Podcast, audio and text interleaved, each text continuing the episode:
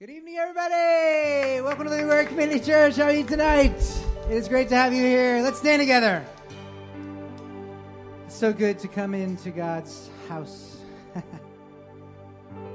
to be blessed with the fellowship that He's given us and the brothers and sisters.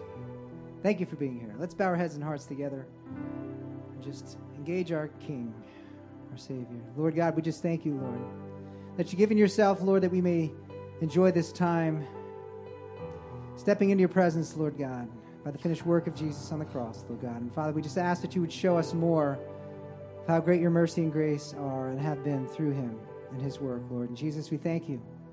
We thank you for showing us the Father, Lord. God, we thank you that you've given us the gift of your Holy Spirit to show us more and more, to teach us, Lord, to dwell within us, to stir our hearts, search our hearts, cleanse our hearts, God. And Father, we just pray for another revelation of you as we study your word tonight, as we sing these songs of praise to you, Lord. God, we just ask that you would allow the dust of the day to just fall from us, Lord, and open our eyes that we may just be fixed upon you and you alone, Lord God, that we can gain another another day, another moment of an eternal perspective of where we will be with you soon, Lord. And God, we just trust you, we love you, we thank you. And we ask that you would just inhabit these praises that we have for you in song that you would anoint Rafa, Lord, as he teaches tonight, God. And Father, that your holy word would be proclaimed with boldness, Lord, and our hearts would be open and receptive to be transformed and renewed and be more like you. In your name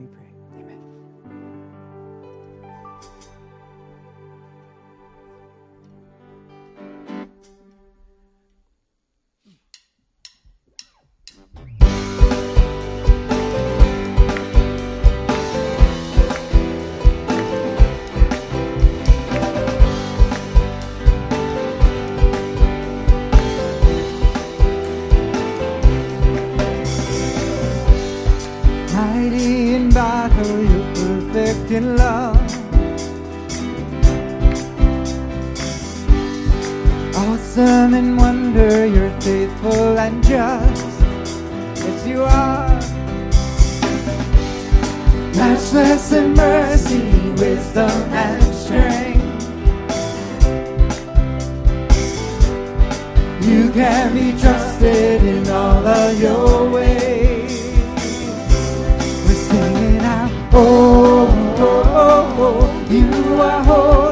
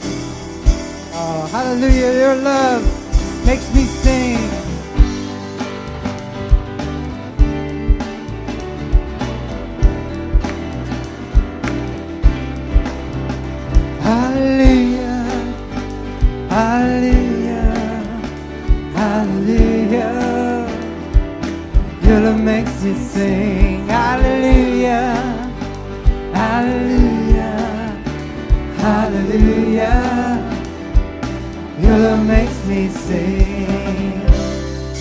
Your love is amazing, steady and unchanging.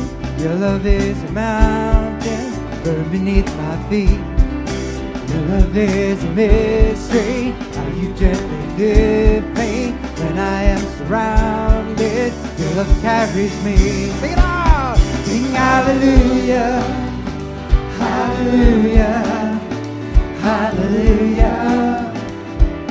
Your love makes me sing, sing hallelujah. Hallelujah. Hallelujah.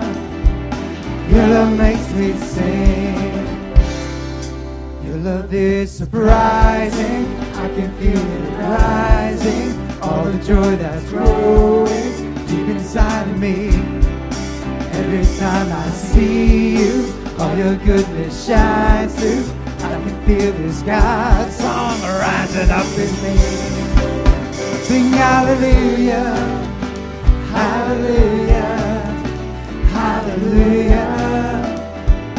Your love makes me sing hallelujah, hallelujah, hallelujah. Your love makes me sing.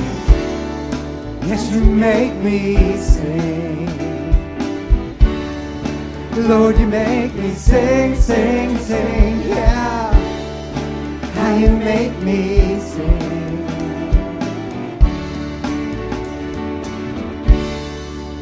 Sing hallelujah, hallelujah, hallelujah.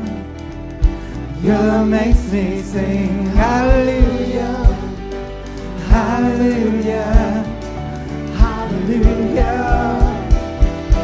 Your love makes me sing, sing hallelujah, oh, hallelujah, hallelujah. Your love makes me sing hallelujah, hallelujah, Lord. Hallelujah. Your love makes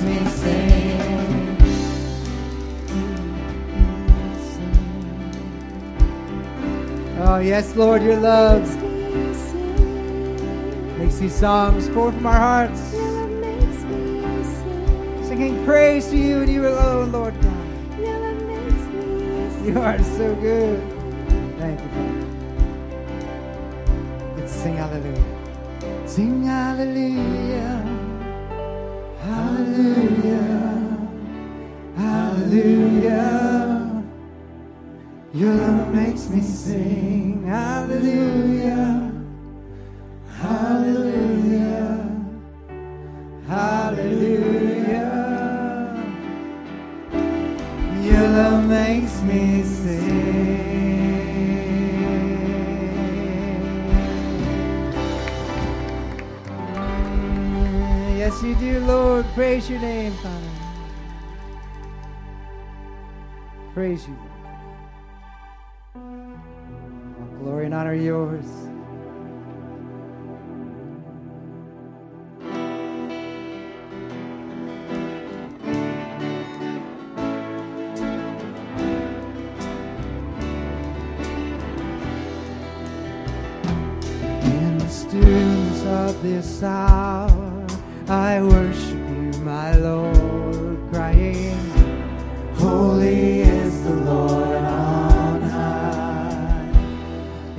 Quiet of my heart, I sing this song of praise, crying, Holy is the Lord on high. And for all of my days, I will bow down before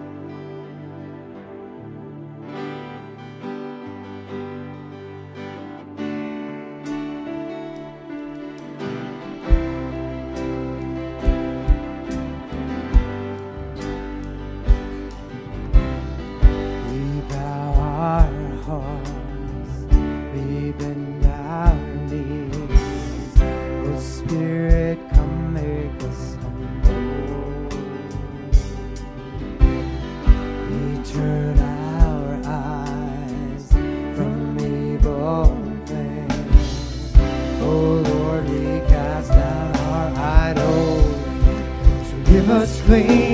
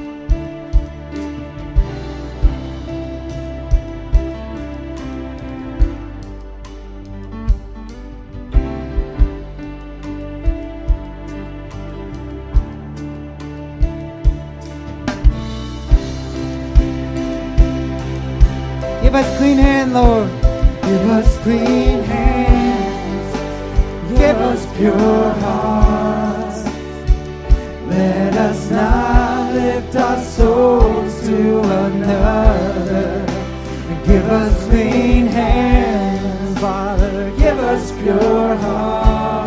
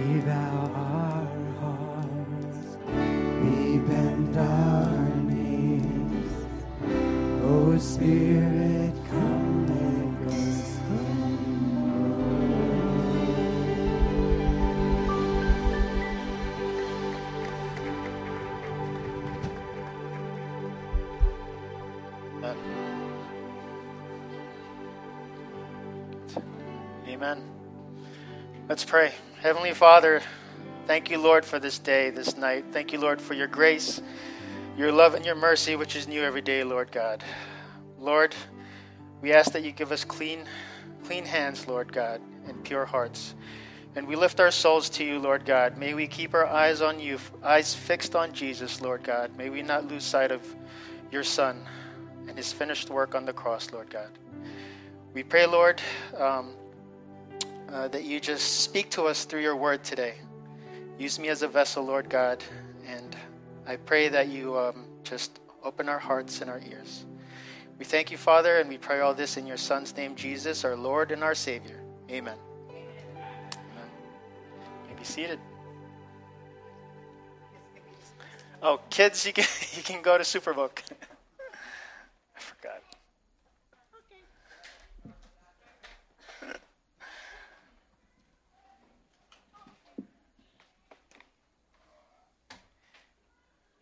Good evening, everyone. My name is Rafael uh, Galeris. If for those that don't know me, good evening. um, I've been uh, asked to preach on short notice, so I apologize for the Spanish translation. I um, didn't. I don't know if I got it in on time. I think I did. Um, so if you can, please turn with me to Luke 15. Um, today we are going to be going over the parable of the lost. Luke 15, we're going to read through verses 1 through 32. If you want to stand with me uh, in reading with the word. Luke 15, verses 1 through 32. The word of the Lord says Then all the tax collectors and the sinners drew near to him to hear him. And the Pharisees and the scribes complained, saying, This man receives sinners and eats with them. So he spoke this parable to them, saying, What man of you, having a hundred sheep, if he loses one of them, does not leave the ninety nine in the wilderness and go after the one which is lost until he finds it? And when he has found it, he lays it on his shoulders, rejoicing. And when he comes home, he calls together his friends and neighbors, saying to them, Rejoice with me, for I have found my sheep which was lost. I say to you that likewise there will be more joy in heaven over one sinner who repents than over 99 just persons who need no repentance. Or what woman, having ten silver coins, if she loses one coin, does not light a lamp, sweep the house, and search carefully until she finds it? And when she has found it, she calls her friends and neighbors together, saying, Rejoice with me, for I have found the piece which I lost. Likewise, to, I say to you, there is joy in the presence of the angels of God over one sinner who repents. Then he said, A certain man had two sons. The younger of them said to his father, Father, give me the portion of goods that falls to me. So he divided them his livelihood, and not many days after, the younger son gathered all together, journeyed to a far country, and there wasted his possession with prodigal living. But then he had spent all, there arose a severe famine in that land, and he began to be in want. Then he went and joined himself to a citizen of that country and sent himself to his, his fields to feed swine. And he would gladly have filled his stomach with the pods that the swine ate, and no one gave him anything. But when he came to himself and said, How many of my father's hired servants have bread enough to spare and to spare, and I perish with hunger? I will arise and go to my father, and will say to him, Father, I have sinned against heaven and before you, and I am no longer worthy to be called your son.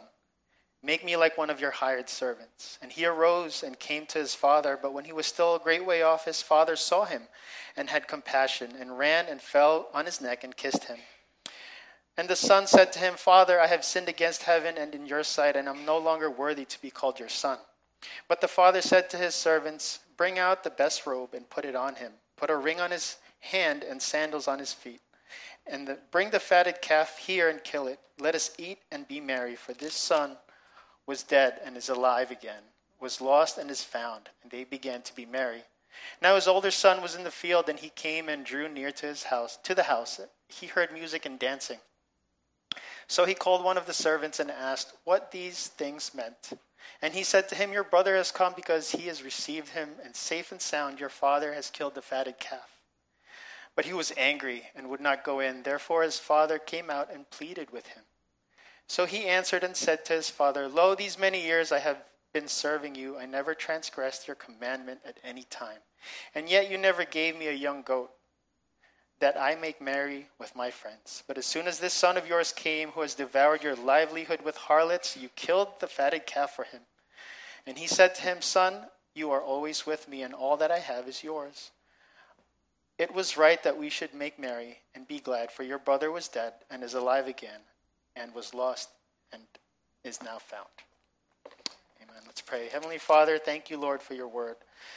I pray, Lord God, that you speak uh, through your word, Lord, and give each and every one of us here uh, a word, your rhema, Lord God, and that um, we may um, take your word, assimilate it, and just digest it, Lord God, and take it in our hearts and our souls, Lord. We pray, Lord, that uh, through this you will be glorified. And uh, we thank you, Lord, for all that you've given us and blessed us with. We pray, Lord, all this in your Son's name, Jesus, our Lord and Savior. Amen. You may be seated. Sorry for the, uh, there's a lo- long passage, but I promise there's, there's, a, there's a point to it. so, today we're going to be going over a parable. And so, to those that don't know, a parable is a story. Um, it's used to illustrate a moral or a spiritual lesson. And Jesus used parables to teach um, you know, his disciples, the, the Pharisees, everybody, the sinners, all those that were seeking um, a word from him. He spoke in parables, he spoke with plain words, but uh, for this parable, it's usually um, taken apart. Usually, the, you know, you, you've heard, if you've been in church long enough, you've heard of the parable of the lost sheep, where the one in 99. You've heard of the parable of the lost coin. And of course, the, the very famous uh, parable of the prodigal son. And um, as I was reading and I'm, I'm studying uh, the word, I've come to realize that you can take all these parables, every little word, even a verse, God can use to speak through you. And there's always a word for you. And it, God's word is it's always new every day. You can read it over and over again, and it, you can read through it for the whole year, and something new will always come up, even if it's the same thing. And so instead of separating these, I've come to realize that all of these are actually all related. Um, and so th- uh, I, I learned this style. It's called, excuse me, it's called stop. I learned this from um, I don't know if you guys know uh, Frank Turek. He's a uh, apologist, and he um, he has a class and he teaches this and how to study the Bible. And you guys are welcome to to uh, follow this. Uh, it's helped me immensely um, because when you read a passage, you can do the stop um, method. So S stands for, for setting, which is the context and what's going on. T is the type. Is it poetry? Is it history? Is it a psalm? Is it a parable? O is an object, um, object of the passage. So it could be is it talking about Israel? Is it talking about Gentiles? Is it talking about disciples, the sinners, the Pharisees? And then P is prescriptive or descriptive, describing God's will. Is, is it his prescriptive will or is it showing his descriptive will? Meaning, descri- uh, prescriptive is what, he's, what he prescribes moral law, Ten Commandments, love your neighbor. That's his prescriptive will. That's what he wants you to do. Descriptive is more of what he allowed David's adultery, right? Um, Jacob and his wives. Uh, it was always meant to be just man and woman, one man, one woman. But then we ask, how come you know the, the, these uh, people in the Bible have multiple wives? That's part of God's descriptive will. And you know, He allowed David to have um, certain things happen to him, but it doesn't mean that we use that as an excuse and say, "Oh, this happened to David." So that means it's okay for me. David was a great king. How much more me? Like, I'm not even close. No. It's just a description of God's will and what happened. So you never take the Bible out of context if you follow those things. Or you, you, you'll, you should not, try not to. Um, all right, so I use this method to put into um, the passage that we just read. So all of this is encompassed in the first three verses. So let's read the first three verses. It says, Then all the tax collectors and the sinners drew near to him, and the Pharisees and scribes complained, saying, This man receives sinners and eats with them. So he spoke this parable to them. So if we go back to the stop method, the situation is, in, in its context, there's people around Jesus seeking him, the tax collectors and the sinners, and there's also the Pharisees and the scribes around. That's a situation. And they're complaining, saying, This man receives, and eats, uh, receives sinners and eats with them. So then he spoke a parable. So the type of passage this is, is a parable. O, uh, the object of the um, passage is going to be the tax collectors, the sinners, and the Pharisees and the scribes. And if you really think about it, it's the sinners and the self righteous.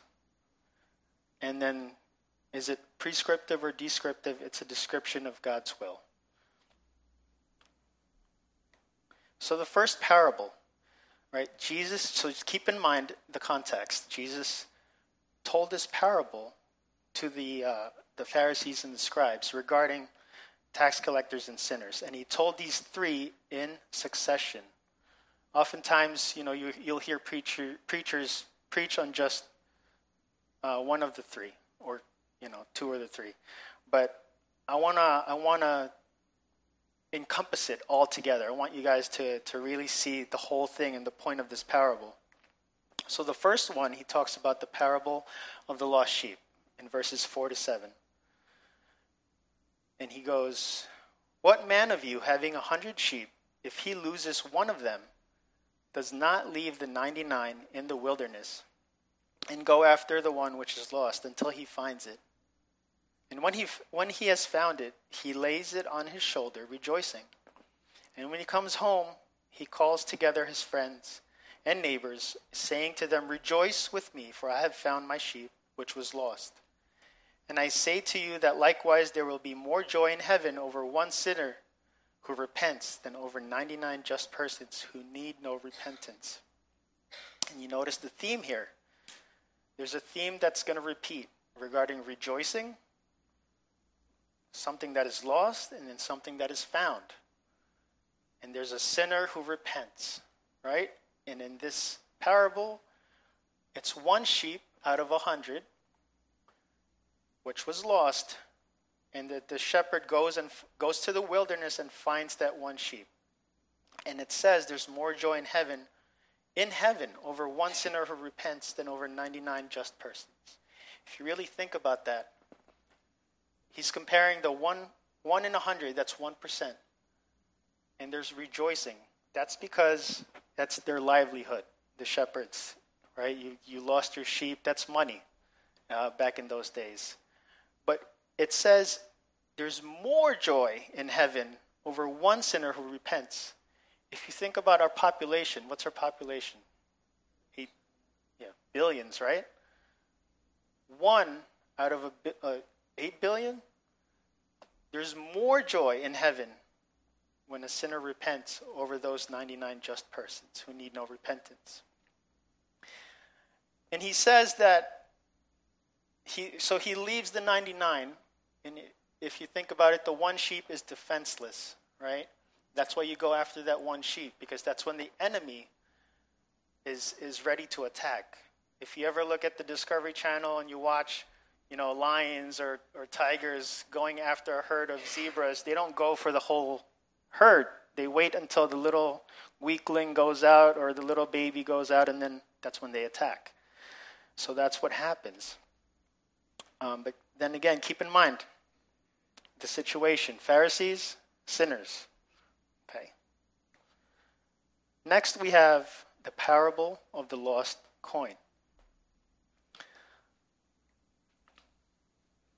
And so Jesus says, Or what woman having ten silver coins if she loses one coin, does not light a lamp, sweep the house, and search carefully until she finds it. And when she has found it, she calls her friends and neighbors together, saying, Rejoice with me, for I have found the piece which I lost. Likewise, I say to you, there is joy in the presence of angels of God over one sinner who repents. Again, we went from one in a hundred, that's 1%, now we're 1 in 10. The value keeps going up. That's 10% in value. And there's that repeating theme again rejoice, lost, found, there's joy, there's repentance. Right? Now, when I first read this, I never, uh, I was just talking to Lenny earlier, never really understood what the big deal was with, with the coins. And some of you may already know. But in those days, back in that time, the 10 silver coins was part of the woman's dowry. They were very, very valuable to her. And if, uh, if you guys don't know, a dowry is something in those days that protects the woman actually from the husband.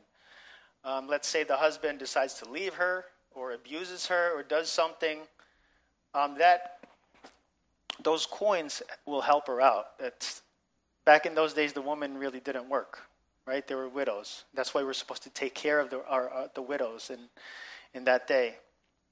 Um, so that's why it's so important. It was so important to her. Lights a lamp.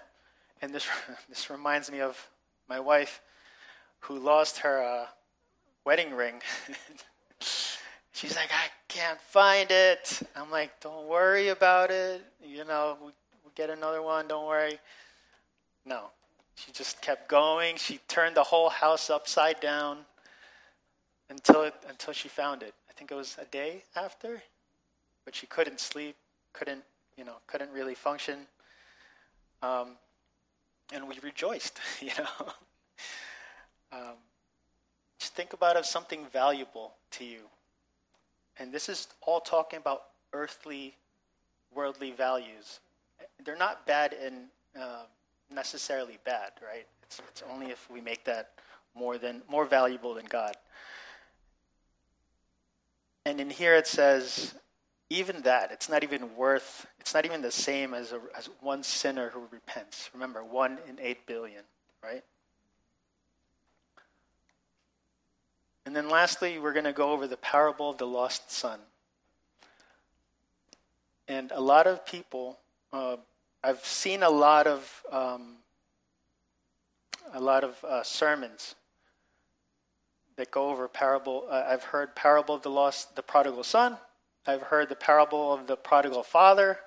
I've heard all kinds of things, but I always feel like we miss out on the actual point of this parable um, towards the end.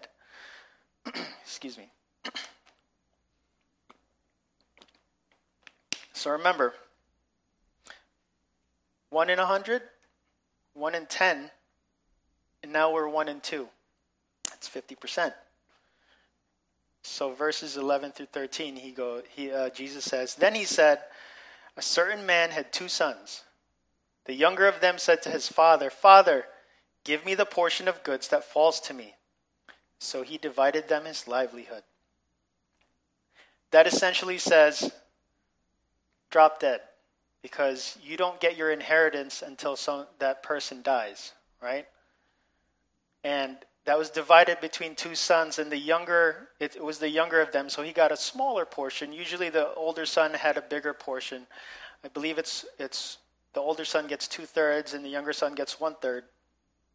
So, to put that into context, let's say it's uh, a million dollars. The son would get $333,000, something like that. And so he tells his father, Drop dead. I'm, I'm not going to wait for you. Give me what belongs to me. So, verse 13, he says, And not many days after, the younger son gathered all together, journeyed to a far country, and there wasted his possessions with prodigal living. What sticks out to me there, it says, to a far country. If you look at the history of Israel, anytime they, it's always, always about the land of promise. Always. Right? The promised land. Every time they go to a faraway land, it was always a sign of God's judgment. Assyria, Babylon, Egypt, God's judgment. Even if, if you remember when Joseph asked his family to come to Egypt to live with them, Jacob was hesitant. He wasn't sure, should I go? He had to ask God, and God said, It's okay. You can go. It was all about the promised land. And he this prodigal son went to a far country and he wasted his possessions with prodigal living. In verse 14, it says, But when he had spent all, there arose a severe famine in the land. Again, famine, another sign of God's judgment, right? Famine, pestilence. And he began to be in want. Then he went and joined himself to a citizen of that country, and he sent to him in, and he sent him into the, his fields to feed swine. And he would gladly have filled his stomach with the pods that the swine ate, and no one gave him anything. So the guy's in he's basically rock bottom. He's he's he's at the worst point of his life right now. He spent everything. He's got nothing. He has no friends and he's thinking about fe- uh, uh, eating what what the pigs ate. And I really thought about putting a picture of, of what the pigs ate here, but I'm like, no, I'm not going to do that. You guys can look that up yourself. You can Google it. it it's terrible. and he was ready to eat that. That's how bad things got, right? That's that's really bad. I don't know if you guys ever got to that point, or you know, where you just want to eat basically garbage. It's terrible. It's a terrible position that he's in. But again, that's a sign of God's judgment. And what else is also a sign of God's judgment is when he just gives you over to a debased mind, as we've read in Romans. He just gives you what you want. If you remember King Saul, the people wanted a king. They didn't want God to be their king, they wanted a physical uh, person. So God said, Here you go. You want a king? Here's your king. So, verse 17, he goes, But when he came to himself, he said, How many of my father's hired servants have bread enough to, and to spare, and I perish with hunger? I will arise and go to my father, and will say to him, Father, I have sinned against heaven and before you, and I am no longer worthy to be called your son. Make me like one of your hired servants. So here he's so down on himself. He's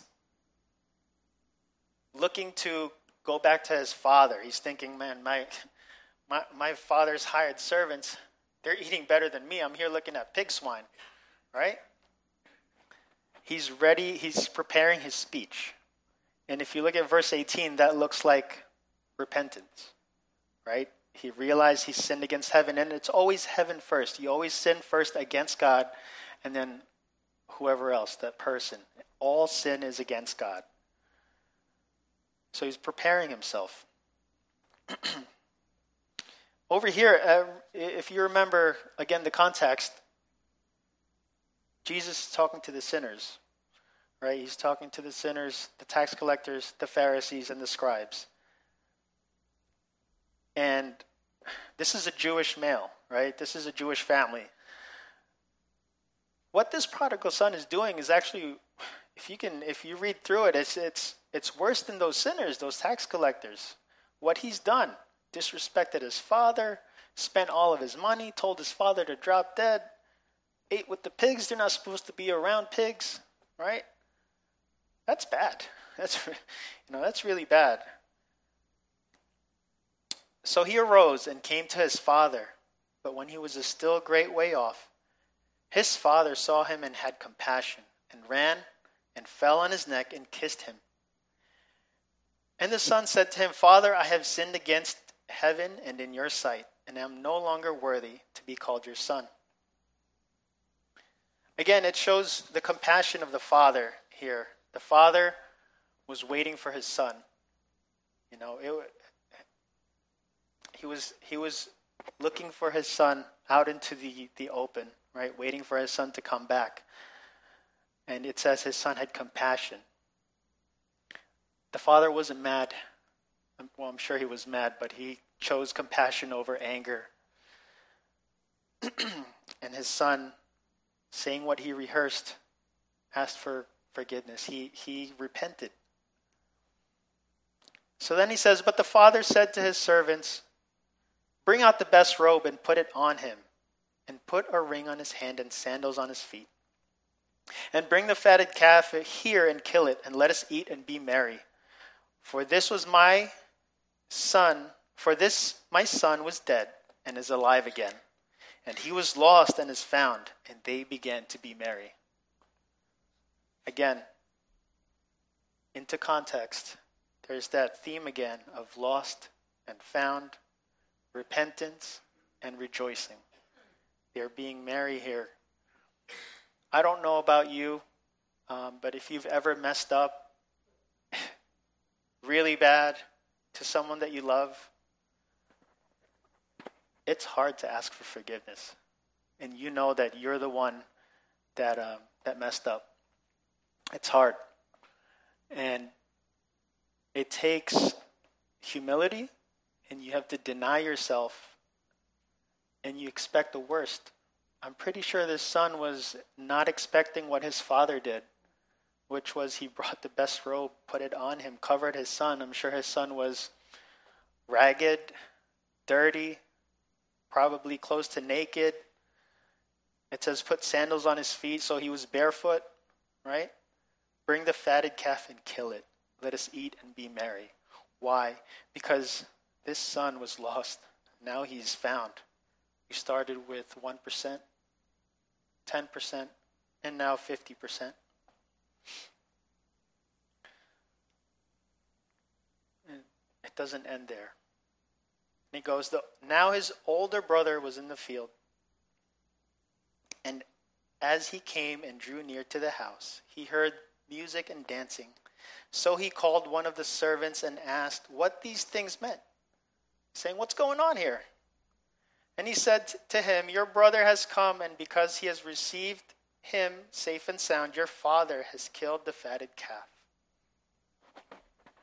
So his brother was in the field, was wondering what's going on, what's with all the music, is everybody happy and dancing?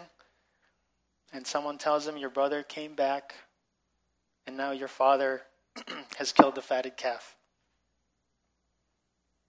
So his brother rejoiced, right? No. no. So here's where I want you guys to focus. This is actually the whole point of the parable of those three of these three parables in succession. The lost sheep, the lost coin, and the lost brother. This whole parable, the whole point of this is the response of the older brother. Remember, Jesus was talking to Pharisees. He addressed them in a parable, these three parables. He was with sinners and tax collectors. Pharisees, scribes, the self righteous. So he says, But he was angry and would not go in. Therefore his father came out and pleaded with him. So he answered and said to his father, Lo, these many years I have been serving you. I never transgressed your commandment at any time. And yet you never gave me a young goat that I may make merry with my friends. But as soon as this son of yours came, who has devoured your livelihood with harlots, you killed a fatted calf for him. He was angry. There was no rejoicing, there was no happiness in his heart. He was angry. And it says, he wanted, he, he said that you never gave me a goat that I make merry with my friends. It wasn't, he didn't even say that I, I'll make merry with you, Father. He said, with my friends. Right? You see, the older brother was self righteous.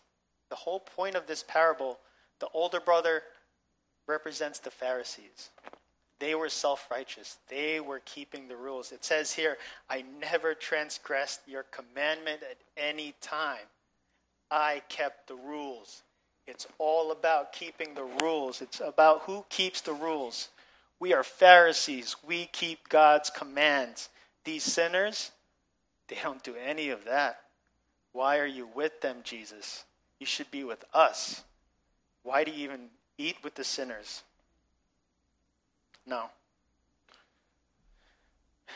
And oftentimes when we read these, these parables, when we read the Bible, and I've done it, so I'm guilty of it, we, we always see ourselves as the hero, right? Anyone else? No? We see ourselves as the prodigal. Oh, that was me. I was a sinner. Now I'm saved. I'm, found. Rejoice. Or maybe we're the father. Yeah. Compassion, right? How many here would identify with the older brother? The self righteous. Yeah, right? So let's do a test. Let's do a test to see if we are we're no we have this called the older brother syndrome. How about this? You say lord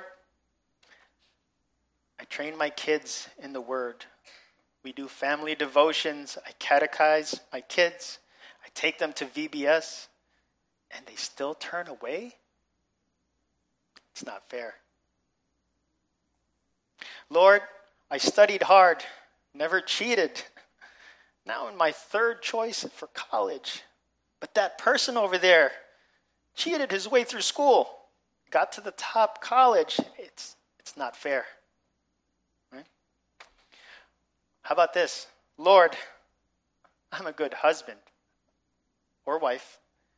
I follow your commands and I die, my, I die to myself daily. I love my wife but she doesn't see it. Not one bit. It's been years. It's not fair. How about this? Lord, I'm a good husband. I'm a good wife. I go to Bible study. I read your word daily. I serve the church. But my spouse cheated on me. Well, that person over there sleeps through every service and doesn't serve. And they have the most faithful spouse. It's not fair. How about this? Last one. Lord, I want a baby so badly. I pray to you every hour of my day and I read my devotionals, serve you faithfully, but nothing.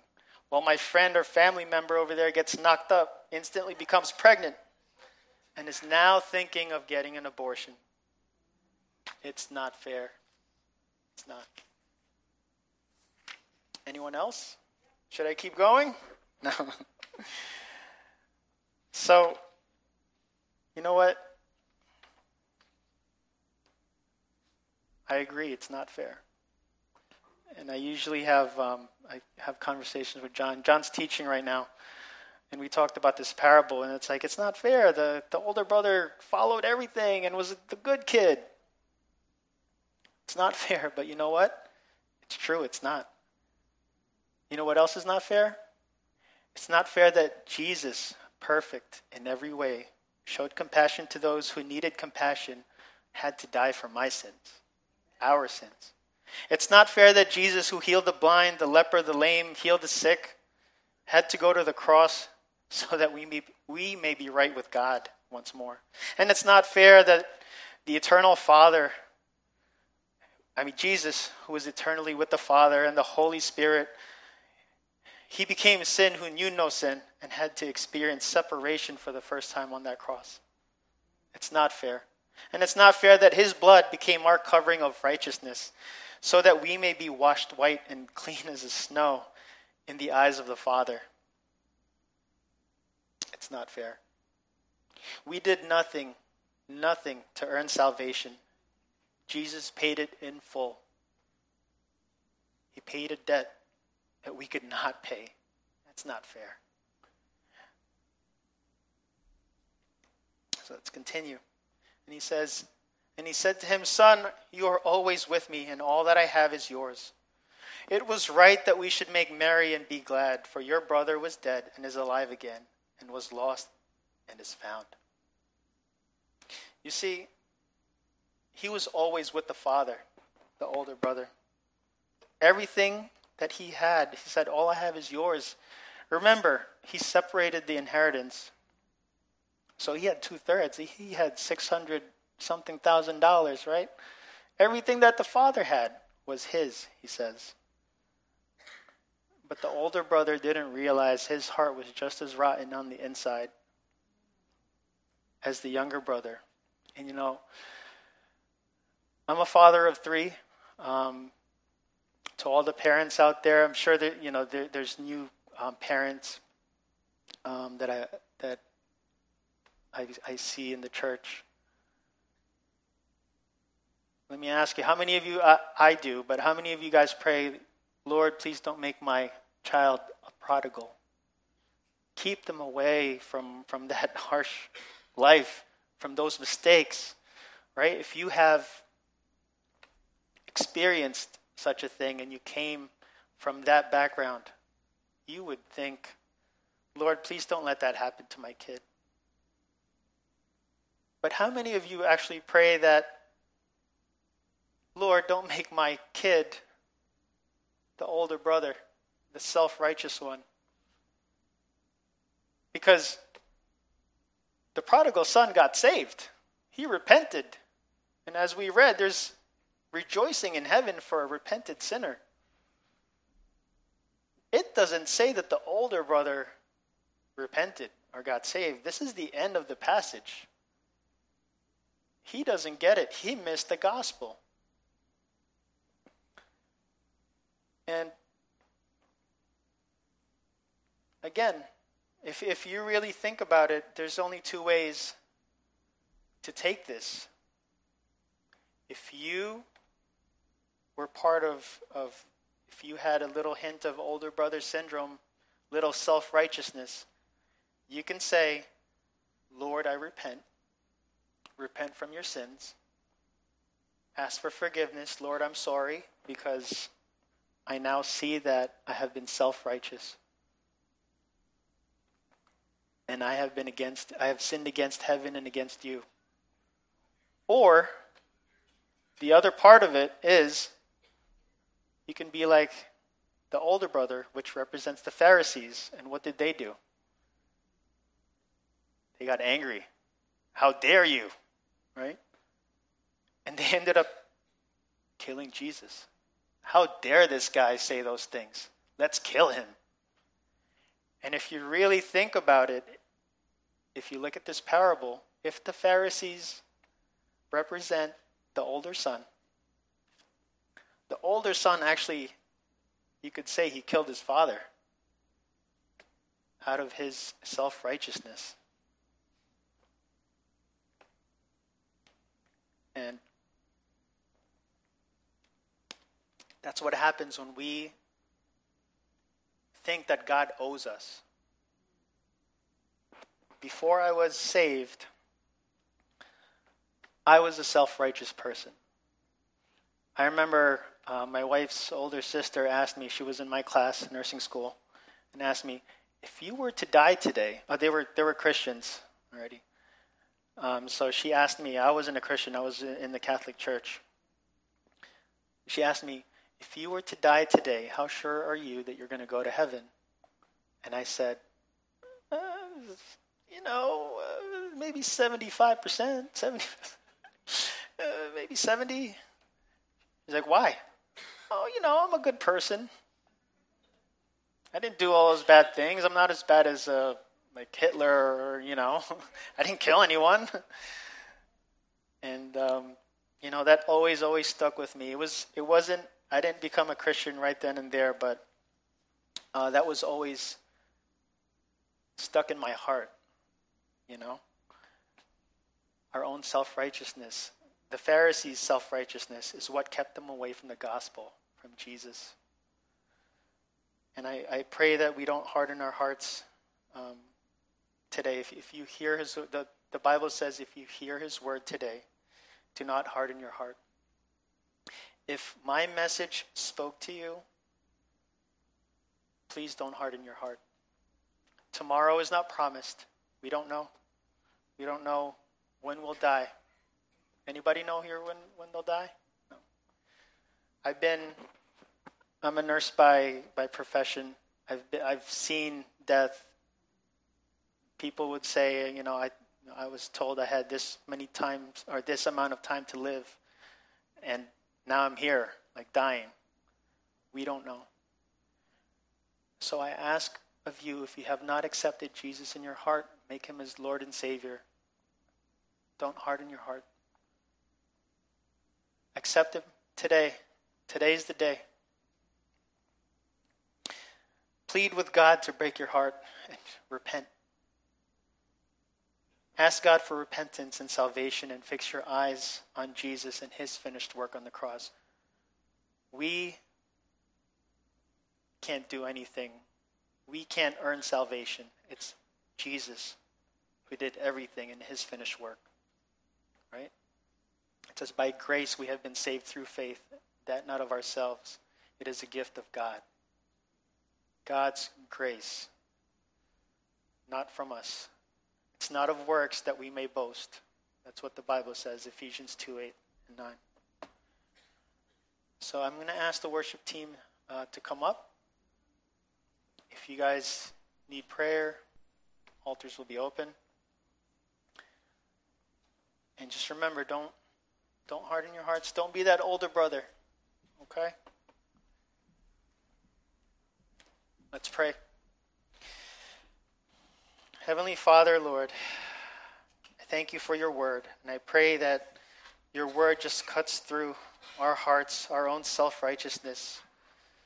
If we may have any hardness of heart, Lord God, if we may have spiritual blinders, may you just show us, show us, Lord God, where we are wrong, where we stand with you, Lord God. We want to be right with you, Lord. And we pray that you just soften our hearts, Lord, and, and open our eyes, that we may fix our eyes on Jesus, the only way to salvation, Lord. There's no other way but in the name of Jesus.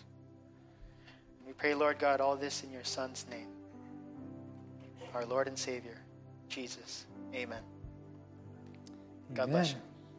Thank you, Lord, for your word. Thank you, Rafa, for sharing his word. Let's stand together as we close in song. Before we go into a time of prayer, uh, the altars are open if you'd like to pray here first.